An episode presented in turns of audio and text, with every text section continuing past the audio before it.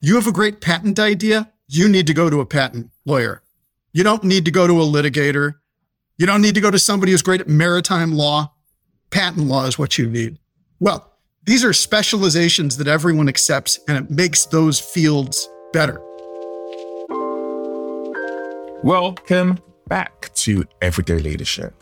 And today I have a great conversation with someone who has been in the game for about 25 years plus. He has launched companies in that time. He's helped other owners and investors launch their own companies. He is now currently the co founder and the head of leadership at Interim Execs.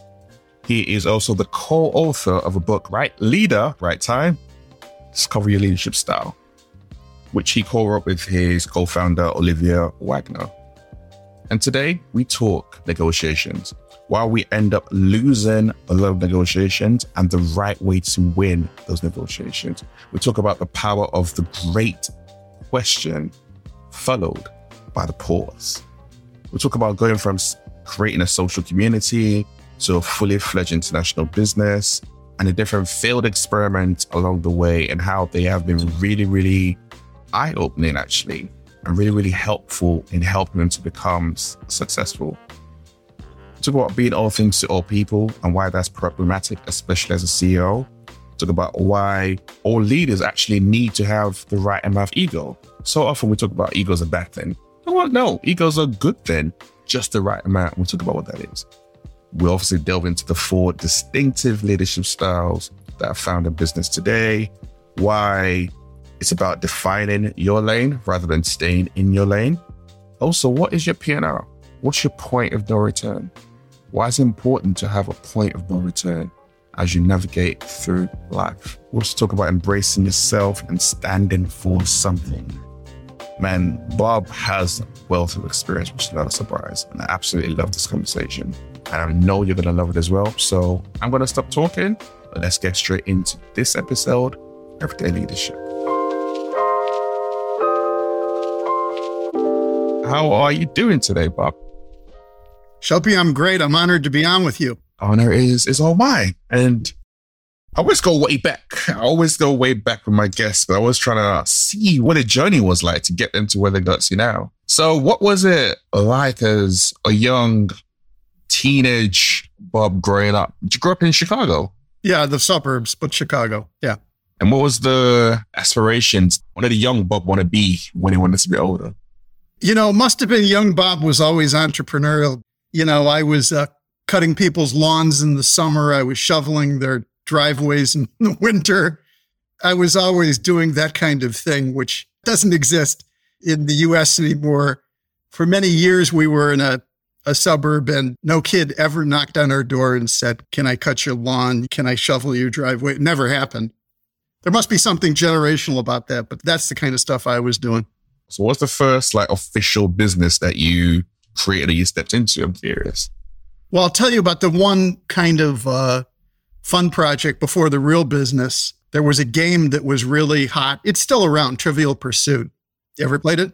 Yeah. So years ago, the Chicago Cubs, the baseball team, I'm not talking about when they won the World Series six, seven years ago, but way back, they were going to be in the playoffs. And a buddy and I thought up this idea we should make Trivial Pursuit game for the Chicago Cubs. And so we did. We had 250 cards, 1,200 questions and answers. And the game came out the day the Cubs lost. And I was like, oh man, this was, this must have been a bad idea. But back then, this was pre internet. We had sent the game to all the television stations in Chicago. And on one of the nightly 10 o'clock news stations, one of the anchors, he had been a Chicago Cubs bat boy. And he pulls out the game, our game, it's called Cubs Mania, and he starts asking trivia questions to the this famous sportscaster, and they go back and forth. And the game sold out. We had made 10,000 sets. The Cubs had lost. They were not going to be in the World Series. They lost. We still sold 10,000 games we got back on press. We made another 10,000. They sold out and it paid for my graduate school. How old were you then? I was 24. Wow. So that was the first kind of winging it. The real thing I did then is I was in graduate school and I got an idea. A fellow student had bought a computer, fancy, brand new. At the time, this was in the 80s, it was a huge, lunking piece of furniture. And he bought this other thing called a modem. And he said he didn't know who to call on his computer. And a little light went on for me. And I thought, hmm, there's a product idea here. So I dropped out of graduate school to start what became the first consumer magazine in the world that covered online services and eventually the internet. So you've always been one of those people who was ahead of the game, ahead of the times. You, you see those little small ideas and how you can make them quite big things, it sounds like. Yeah, I was too far ahead. I know you like origin stories. And so I'll tell you the, the magazine Online Access, I started it when I was 26. It went bust, went bankrupt when I was 28.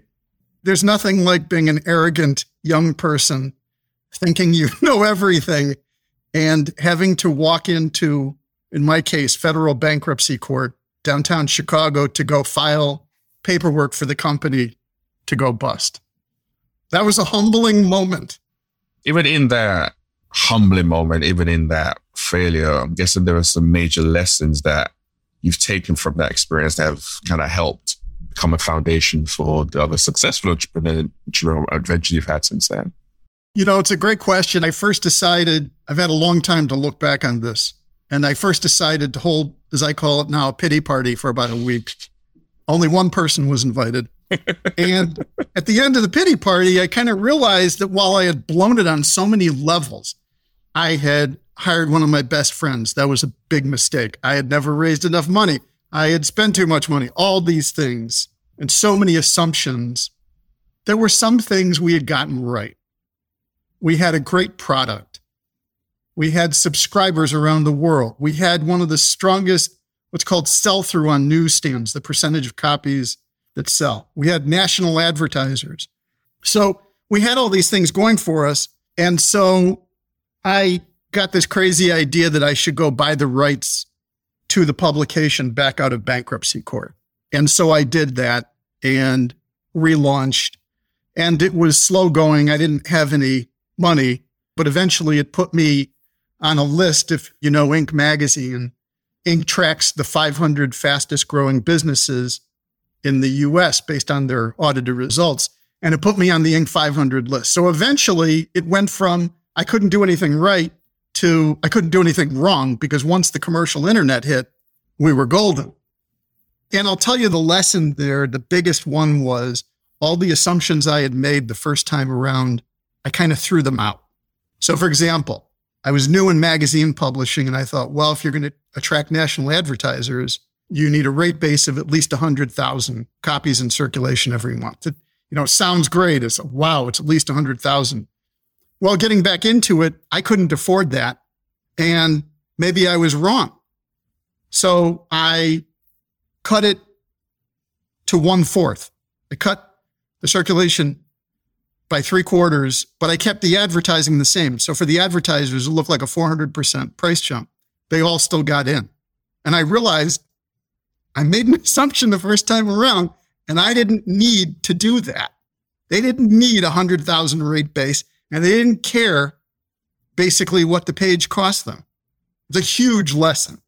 It's a massive one because one thing I, have definitely found with leaders, especially founders in particular, is when you run a business and it, it fails and doesn't quite work out, there are times when they struggle to trust themselves and trust their instincts or even being able to like, you know, I got that assumption around and try something different. They just like lose a lot of self confidence because of the failure that they had. And it sounds like for you, you you stepped into that and you're like, okay, you know what? I made a lot of decisions last time. I got that completely wrong. Let's try something slightly different. And I couldn't afford it anyway, but what's the worst that could happen? And that for me sounds very, very different. I'm just curious as to how did you develop that strength of character and that approach to even taking a failing business out of, like you said, out of bankruptcy and trying again.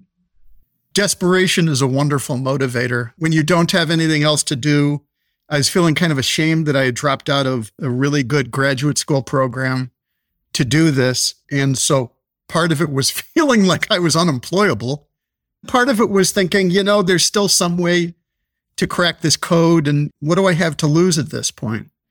In some ways, I'm a big fan of naivete, of the fact that a lot of the risk we all take is in the face of ignorance, and it should be so. It should be that way. If we really, really knew everything stacked against us, it would be even more terrifying than it is. The funny point about all of this is a million dollars had been put in by investors into online access. And when I bid for the rights out of bankruptcy court, I didn't understand how that process went. I didn't know how that whole world went. And initially, a trustee had been appointed by the court, and the trustee said, Well, if you just want the rights to the name and the back issues, someone's going to buy your office furniture. It really just came down to that was the only asset. And you're going to have to go to whoever buys the office furniture and bid for the rights. And I thought, I don't want to do that because that's going to be a sophisticated business person. And so I called the federal judge. And I gather you're not supposed to do that as an average ordinary citizen. And by luck, I called at lunchtime when the judge's clerk must have been out and the judge answered the phone. And I said, Judge, this is case such and such, and I'm trying to put in a bid, and the trustee really won't let me do it. And the judge said, Do you know you've called the federal judge? Sorry. He said, Don't do that again. So I was thinking, I never intend to be back in this situation ever again. Well, a couple weeks later, you know, these trustees, they have hundreds of cases, all these things going on, and they get called into somebody's office and they got a tape recorder and they're saying, Is this a list of the assets? Are these the liabilities? Yes, yes. And they say, Okay, interview over.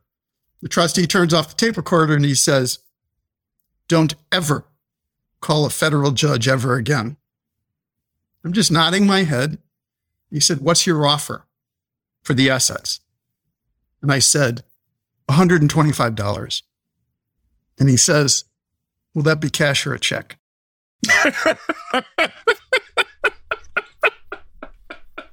what do you think, Shelby? Is that a of ignorance or what?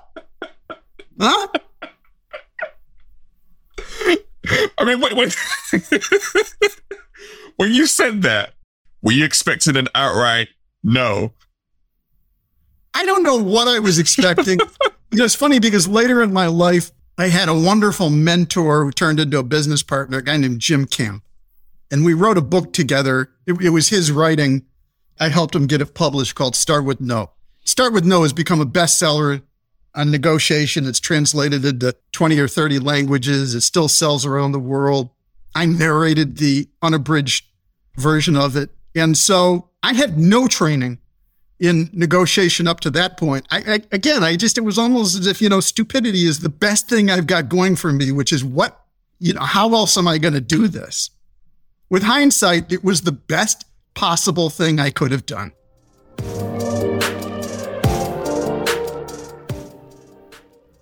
When you think about negotiation now, and obviously having a, a mentor like that who's, who's taught you a lot, what are the main good lessons you've learned along the way, along the journey? One of the biggest ones is you better have a mission and purpose. So many times we go into situations, they're going to be negotiations. We don't want to think of it that formally, but we really don't know what it is we want, what our objective is. We may have some vague notion overall, like, oh, gee, I'd love to be the president of an organization or I'd love to be rich or whatever. But in the particular negotiation you're in right now, what is your mission? And most people have no idea what that is. The related thing is that many of us go into negotiations and we have no sense of what it is we would actually be seeking of the other side, how perhaps they could be thinking of this. And so with Jim Camp, a lot of his coaching was around it was it would be this mission statement of helping the other side discover something. Not pushing them into a yes not forcing them into something but simply this kind of mutual discovery of what it is that that we have as an agenda if that makes sense. Yeah it definitely does because I think that the more you can open the eyes of other people in that conversation, there are times when you can even think that, let's say the example, the pie is quite small. We can actually expand the way they look at things. They're right. Actually, actually, it's a lot bigger than what it is. It makes that negotiations a lot easier because now you're not talking about something so small, you're talking about something a lot bigger. And 50% of something small and 50% of something massive, 50% of $100 and 50% of a million, there's, there's two different numbers there. And I can completely understand where, where you're coming from and looking at it from that perspective. Can I share with you one other yeah. story of ignorance? I don't think I've ever publicly shared this. Yeah. So years ago, so, so I did online access and we sold it to a big publisher. I didn't know what I was going to do with my life at that point, And I happened by chance to run into another person who became a mentor and he had this weird job title. He was an interim CEO. Interim executives had been around in the UK and France, Germany, Netherlands for a while. It was not in the US yet. And so he was a mentor and I started up a organization. I had these domain names, interimceo.com, interimcfo.com. And I started doing projects where I would go in on a project leadership basis. And at one point, a large corporation sent me a threatening letter, public company, and they claimed that they owned all of these words, even though they didn't own all of the domain names. I thought that was a little curious, but you know, it was like, oh my God, I can't use anything close to this name that I have and I've been using. Now, at that point, I had been coached by Jim Camp. And so he said, you want to ask a question of their leadership as high as you can go. And so I got the name of the CEO of this very large public company, worth billions of dollars, thousands of employees. And his assistant answered. And I said my name and I said I got a letter from their law firm. And the CEO got on the phone. And I said, you know, I'm calling. I got this letter, which is threatening me. And I said, why would you want the bad publicity and the cost of this lawsuit? And I stopped talking, just asked him the question. Jim, now I'm Jim Camp coached. And he said, That's a great question. Let me check into this for you. I thought, Oh my God, he's a human being. he's a human being. He actually, I think he actually heard me. I have no idea what's going to happen. Shelby, I never heard from them again, ever. Just one good question. That's amazing. That's the power of the right question. What, uh, what Jim would say is the power of a great question is that you're really firing up someone's brain in terms of mm-hmm. thinking. You know, what he would say is, is that someone like a Winston Churchill or an Abraham Lincoln, the power of their speech was so evocative, painting a picture that they could do that with statements. But for most of us, the most powerful thing we can do is figure out the right question. I might have sidetracked us our conversation. No, no, no. I think you have. It's, it's uh, I thought you'd enjoy that. I definitely have. And even there's something that you said right there, even when you ask the question and you pause, we always get the ability of the uncomfortableness of, of silence. And we fill it with a lot of words, which then actually stop or confuse what we originally came into that conversation with. So be able to ask the right question and just pause. There's something around that was really, really powerful about that as well you're touching on another point. This is sparking for me because Jim, Jim and I were partners for many years. He passed away a, a few years ago, but you know, one of the things he would say in a negotiation is no saving. What's that mean? And what he meant by that is, is that someone should have the power to think about and to deal with whatever question they're being asked. It, it's not my place. Having asked the question, why would you want why would you want the bad publicity and the cost of this lawsuit? It's, it's not my place to then go figure it out for him. He's the one running the big corporation. I'm just a little guy. and the same thing if you are in a negotiation with your teammates, which is one of your teammates may brilliantly ask a great question. They may look uncomfortable doing it. Don't save them. Let them be with that because the other side may, in fact, come closer, if that makes sense. Yeah, definitely does. I, I can 100% agree with that. Been in some uncomfortable negotiations when I worked in, in business and led into it to sit in the silence and then the other side starts to talk and they come a lot closer. It's like, it's, it's not easy. but it definitely is a, it's a powerful technique. But I like that. No well, But this is, this touches on what you do, which is in the modern age, we all need coaches. Mm. It's not an optional thing. And and so for example, your coaching is a necessary thing.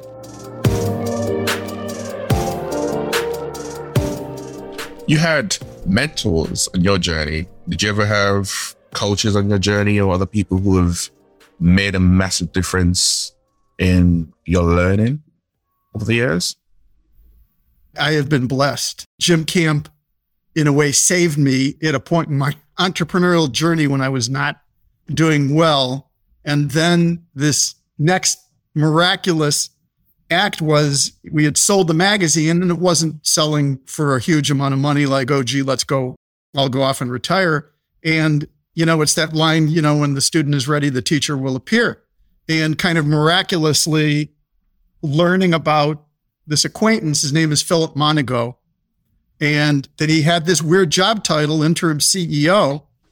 And when he told me what he did, he handed me his new business card, and his new business card said CEO of Yahoo. This was at the beginning of the internet bubble. And in the industry, we knew Yahoo was going to go public on zero revenue, not zero earnings, but no revenue. And the guy who was going to become famous, Masayoshi Son in Japan, SoftBank, he had put 100 million into Yahoo the month before it went public. So here's this acquaintance, Philip Monago, and he's telling me what he does, and it's blowing my mind open just completely a new thing I had never considered. And I essentially on the spot signed him up as my mentor. Like, you're going to be my mentor. I went home, bought these domain names, and started doing projects for companies and did that a number of years. Then we formed this organization, Interim Execs. I don't do projects anymore myself. What we are, we're this global matchmaker. We have this incredible team of executives around the world. We call them Red Team. Red stands for Rapid Executive Deployment. This is how far it's come, Shelby. We've created an award, an annual award for excellence in leadership, and it's named the Philip Monago Award for Excellence in Leadership. Wow. It's named after my mentor. So I think Philip is kind of blown away at this point, which is he has this random conversation with a guy he barely knows. And I just go trundle off and do this. There's something around execution that's super important because a lot of times people have a lot of great ideas. That sounds good. That sounds good. That sounds good. But you don't ever get to execute on them. You actually, again, had that light bulb moment and you went and you created something on the back of it, which is then obviously had so many iterations and it's got bigger and bigger. But I think there's something really, really important around the power of execution that you've just kind of shown as a great example. Well, I, it's kind of you to say that. I'm compressing many years here for, for so, so that we can have a, yeah. a good conversation. But it took a, a world of failure. Doing gigs myself, you know, as I said, in Europe, this was a given thing. In the US, not so common. The business of interim execs took years to figure out. It originally started as a social network, you know, just looking at LinkedIn and MySpace and Facebook and saying, well, let's just form a community of people around the world to do this. Well, we did that and it was useless because its only function was a search engine. And companies started calling and they would say, we need a CFO here. We need a uh, CIO here. And I would say, well, there's a search engine. Just go type in CFO. And they would say, no, we need you to tell us who to hire. And I thought, oh my God, we got it wrong. We spent all that money, all that programming, all those years. We got it wrong. And so there were a number of those failed experiments. Ultimately, what happened was we had about 7,000 executives show up kind of on our proverbial doorstep. Wow. Develop ranking, scoring, and screening. And that's what allowed us to get to this concept of red team. When you just look at the top one or 2% of CEOs or the one or 2% of CFOs, and then you can form something which could turn into a business because you're at a level of excellence that is so high that a company owner or a board would actually trust they could come in and solve a problem in short order. Man, 7,000. That's a lot. Yeah. Which is actually, you know, I, I know we were going to talk about the new book, Right Leader, yeah. Right Time. And that was the basis for the book because what happened when you have that many people showing up, to be honest with you, I mean, the, the vast majority of those executives showing up, their careers were not that great. They were all right. But in terms of demonstrable results and, and measurement of, you know, I took this division of a company from 100 million to 500 million, or I saved a thousand jobs here in this division, or whatever.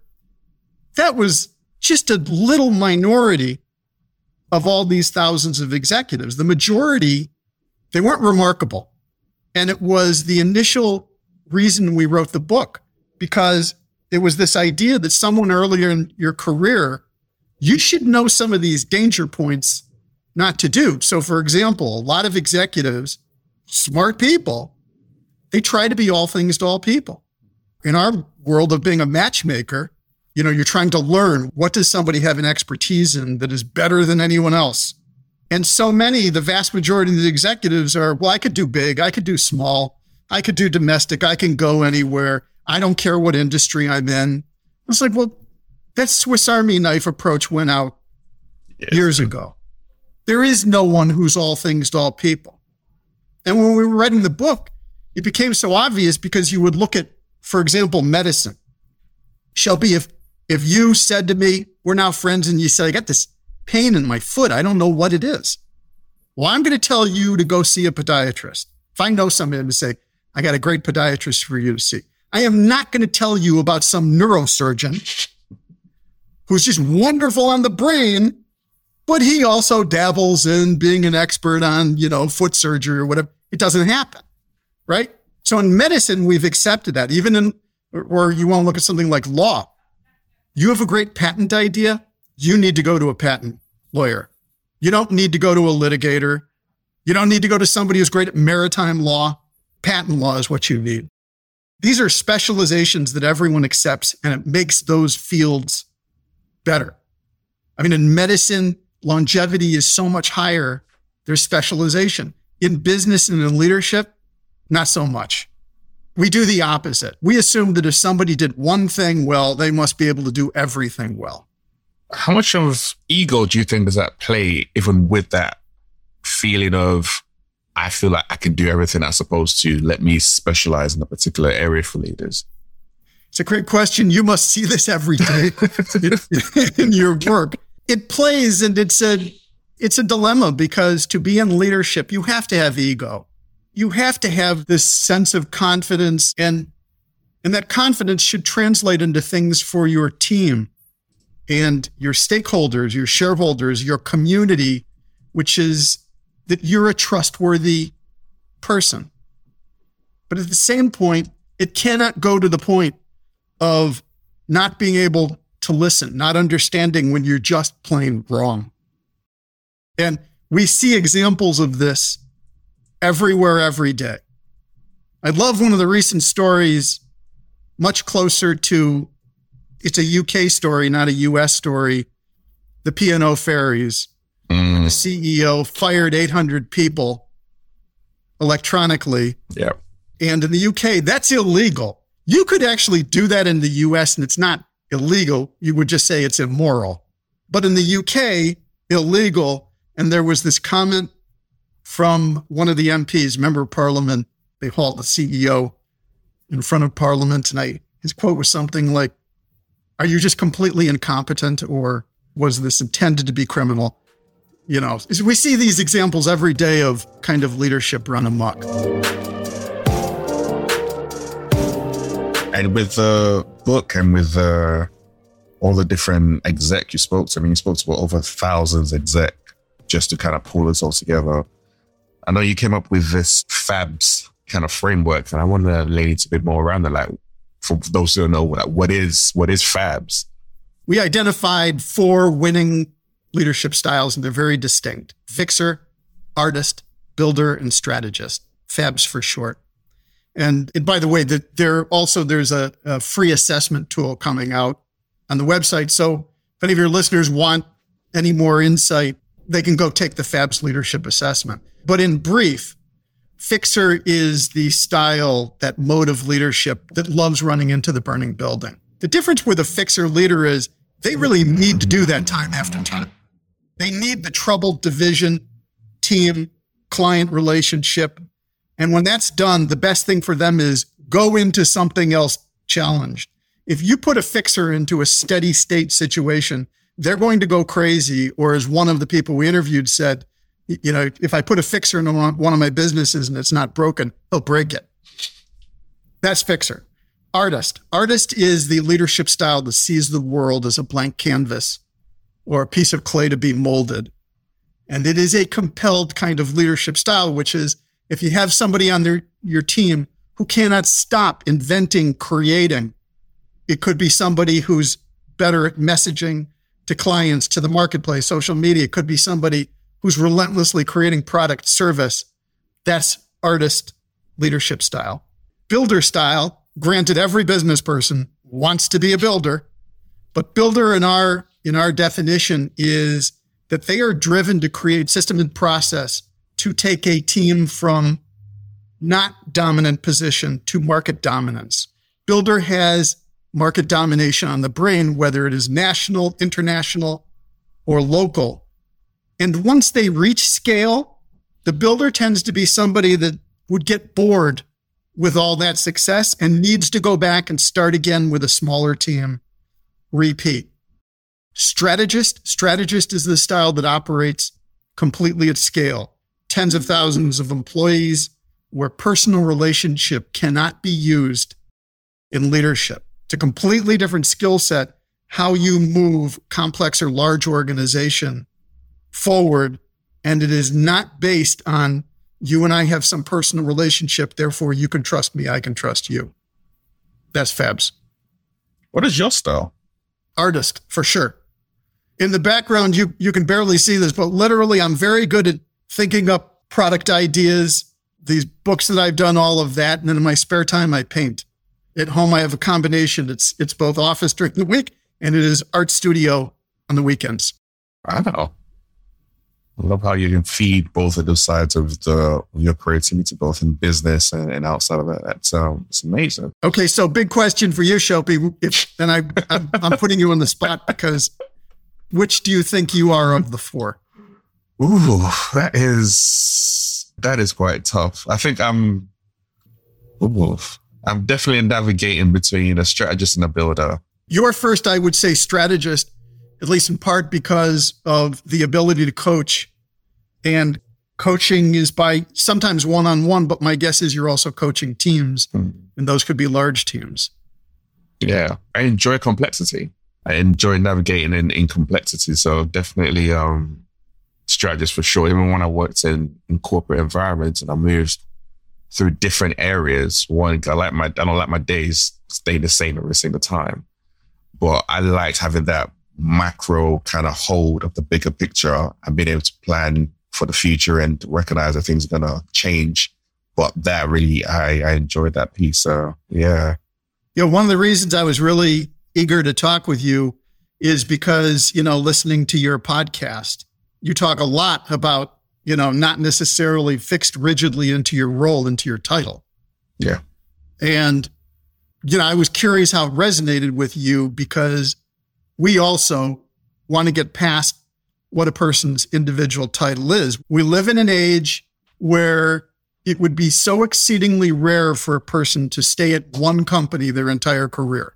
And so people will be mobile and there's nothing wrong with that. And the more that you can reinforce your particular style and understand that's your asset that you take with you in the world and that you keep on developing.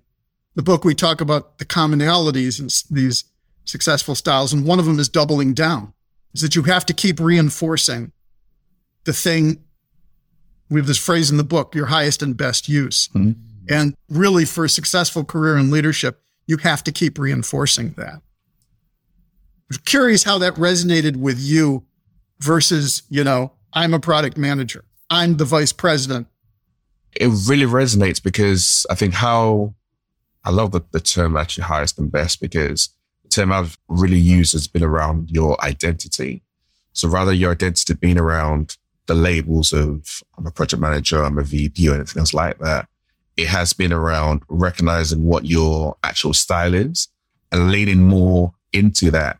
So therefore you're not like, oh, I need to stay in this particular organization because this is it, or I need to stay in this particular job title. It's like, no, what is, what drives you? What's your style? What's the thing that actually gives you joy when you're operating in that zone? You're operating in your zone of genius and you're just flowing. That's why I really loved what you said around when I'm in business, but then I can step out and go to art studio.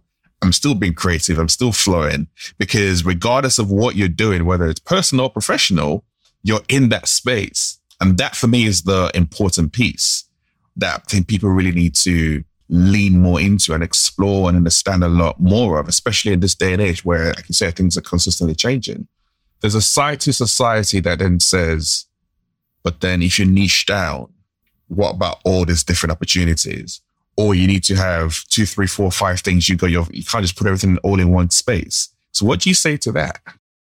You choose your path. You are choosing your path and there are going to be pivots we're all going to take.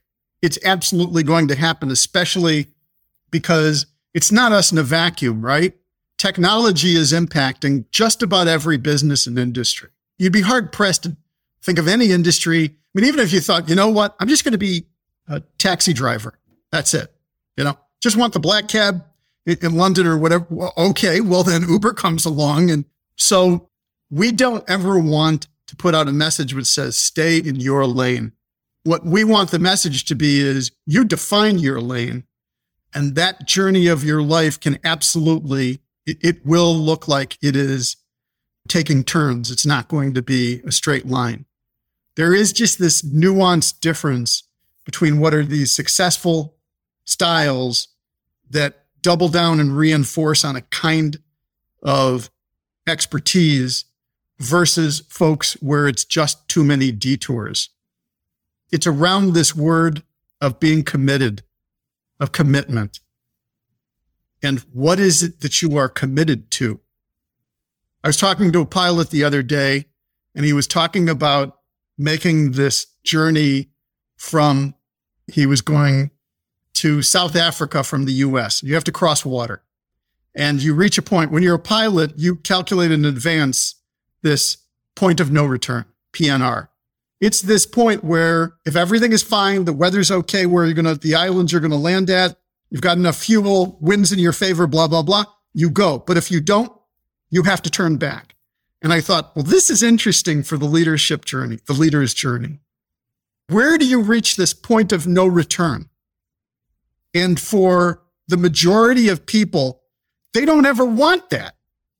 And so this is what leads to this kind of dilution in career, which is I'll do this, I'll do that, I'll do that. And in the end, what did they stand for? I'll use you as an example, show you the opposite. I can tell just from reading about you, you stand for something. You have voice. You've made a commitment. I'm sure you know this. You are committed. And that's why you're successful. That's why you're going to be more successful in the future. I, I could kind of predict it. If you were a stock, you're a stock I would buy because you have this voice, you have this commitment. You kind of crossed your point of no return here. And for a lot of people, they just, they're not going to face that. Does that make sense? It does. I guess I'm, I'm then asking, and I'm thinking, what stops people from actually getting to the point because there are times when you can actually even see it, like it's ahead of you, but there's something that's like, oh, I'm getting close. And then you do something and it takes you further backwards. And there's something like around people being scared to actually cross that point. And based on obviously the work that you've done, keep on doing the book and things that have come out from the, from just your experience as well as the questions you've asked people, what is it that stops people from actually crossing that point that you found?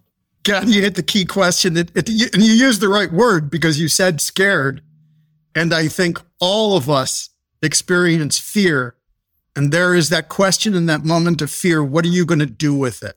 It's just human that you will experience the fear when you see an interview with some great actor and they will talk about this fear, this stage fright that even veterans feel, and yet they still go forward. And it is such this nuanced thing, what you're going to go do with that fear. We use another word in the book, which is embracing.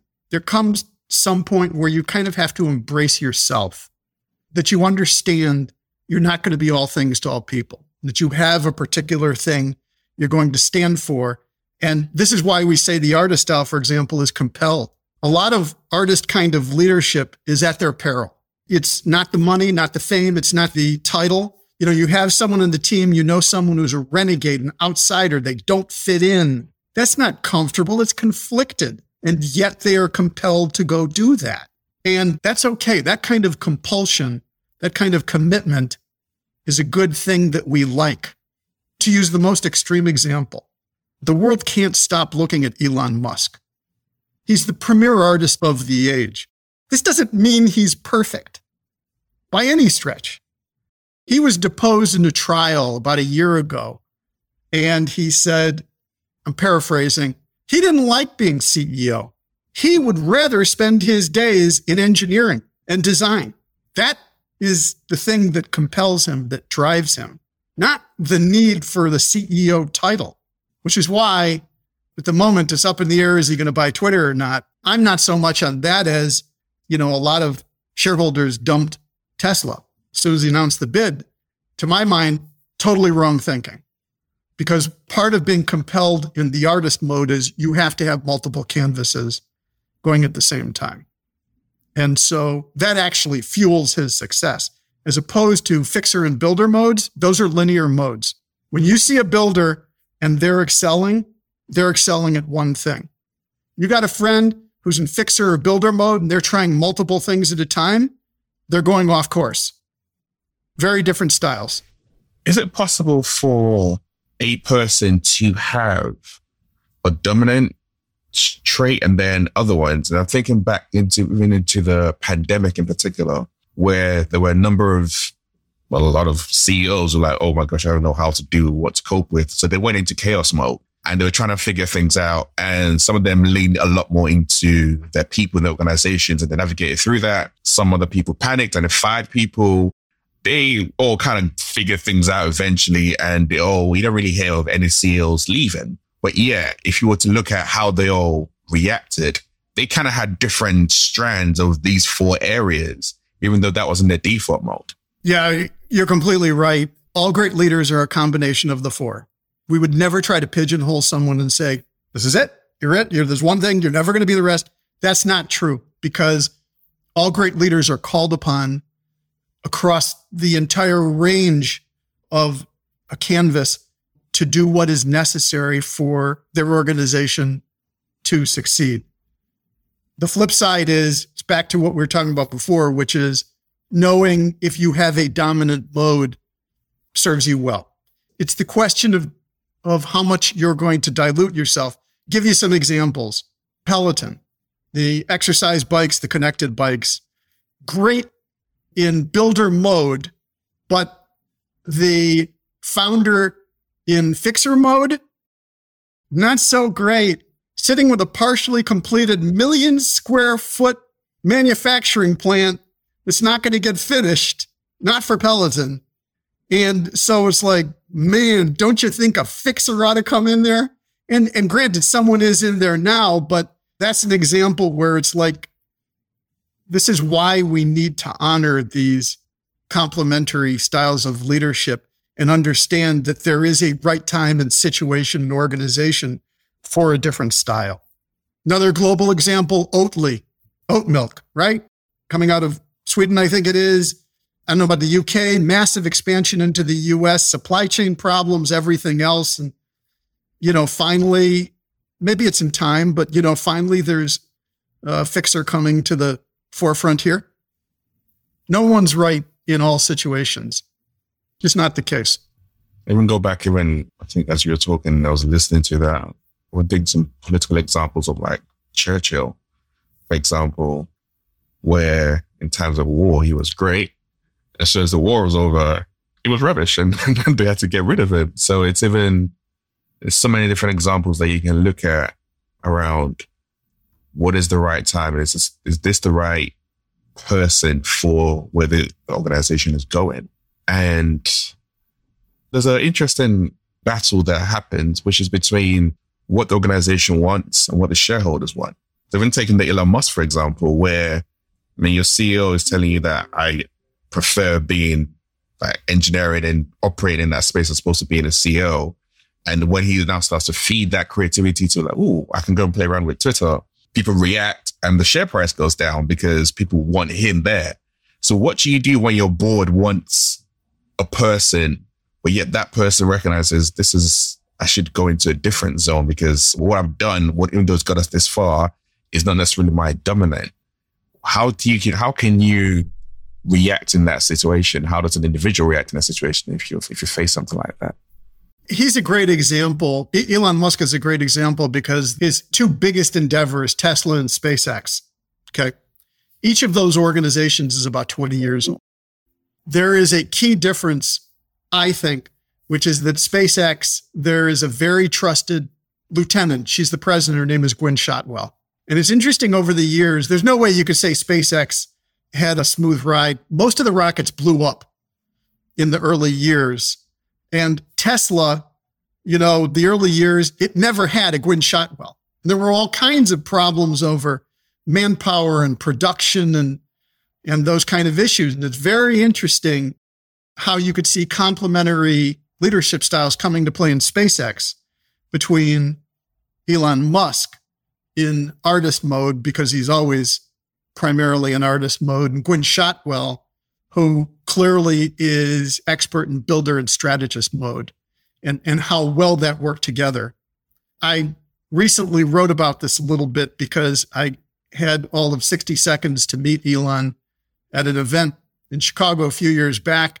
And it was right after he had won this $1.7 billion contract from NASA. And that was after having blown up four rockets. Think about that for anybody's business. You fail repeatedly to get to the point of, of one of the biggest triumphs. And it was my only question. I met him and I said, How did you do that? How, how do you go from blowing up four rockets to NASA giving you this contract? And his answer was completely wonderfully inarticulate, but it didn't matter because he just, he, it's this line from Emerson who you are speaks so loudly, I can't hear what you're saying. Wow. That's who he is. Who he is speaks so loudly, I can't hear what he's saying. Hmm. So, wow. That's a powerful line. That's a really, really powerful line. I think that kind of speaks to even when you show up in a particular way, regardless of what your failures are, you kind of, your star still shines bright because, you know, letting those failures be the definition of, of your accomplishments. It's just part of the process. And there's something else you kind of touching as well, even having complementary styles, that even around having a great team of people around you where they're not just clones of who you are, but they actually have different skill sets to who you are. So you have that mixture, which really makes it so much more easier when you might be in one dominant space. But if you're C-suite in different areas, you can actually lean onto their strengths and you have a great unit around you, which is quite good as well. I am curious as we kind of come towards the end, and you, you touched it previously, and I wanted to learn a bit more about when you think about your point of no return and what the future holds for you. What is that? It kind of snuck up on me that, you know, I've always considered myself very entrepreneurial and, you know, I've helped launch a bunch of companies and all of that. And I recently kind of look back and it's like, I've been doing InterimExecs, leading InterimExecs, this organization now 14 years. Like, how did that happen? And I realized it's not about the money. Somehow at some point, I became committed to something bigger than me, bigger than money, that there's this reason why I'm supposed to be doing what I'm doing that these wonderful organizations show up that have needs and that I'm sitting with these, I'm blessed with these trusted relationships, these marvelous executives, and that I'm supposed to do this. I'm supposed to be that connector or conduit between the two, and I can't stop. And I can just see, God willing, that I could, should be doing this the next 25 years of my life. Now, alongside that, I do have a mission, which is we want this leadership assessment tool to acquire validity, if you will, in the, I mean, in the statistical sense of becoming valid. You know, at the moment, it's really just a science project to figure out can we determine, can we help people determine their own leadership style? But the realization that I had become committed to this, maybe at some point it was a more conscious decision, but it was only recently that it dawned on me, which is, oh my God, am I committed? And there, there are times when you can tell when someone speaks about something and that purpose and passion and full alignment, which mean they're two different things. And it's still there burning and blazing. When I listen to you talk about execs and what you want to see happen, I can hear that full passion and, and purpose kind of coming coming out of you, leaping out across the screen, which is which is brilliant because that's kind of like I said, that's kind of space you want to be operating in where you are excited about what you do and you want to see it grow, you want to see it make a difference and keep on becoming such a useful tool to the next iteration of what you're doing. So that was good to hear. And how do you define leadership?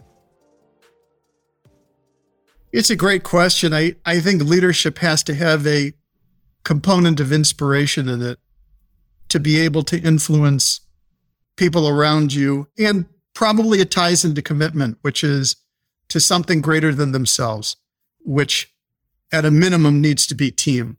Our definition of leadership is broad in the sense that if you're an organization and you're responsible for one or more people, you're a leader. Leadership has to include the fact that there are people that you are responsible for, that you're responsible for the well being of an organization, a team, a client, whatever that is, but that you're going to take whatever that is to some higher state. You're going to take what is and you have committed yourself to make it better.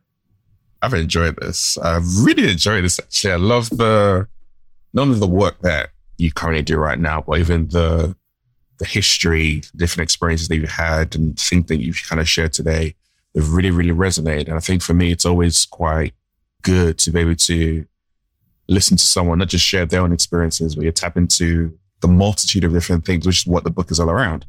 Where you lean into that, you kind of bring that all together in one space. Because the more you can learn from other people, the more you know, one, have that self awareness, but two, you know how to able to navigate to avoid making the same issues or making the same errors that other people do. So, people, make sure you buy the book right either right time. It's going to be in the show notes as well as the details with um, Bob and Olivia, his co-founder, around their website their execs, and even the the tool that's been created that you can play around with that we want to see get out there as well. So we're going to put a link in the show notes for that. But Bob, thank you very much for this conversation. Um, you give me a lot of things to think about, which is what I, I loved in there. but I'm going to step away from a conversation and be like, oh, there are a lot of a lot of nuggets and gems and delve wisdom. So thank you very much for it. Shelby, thank you so much. It's been a honor, and I look forward to meeting you in person. It's going to happen. It's going to definitely happen. this everyday leadership, and we'll speak to you soon.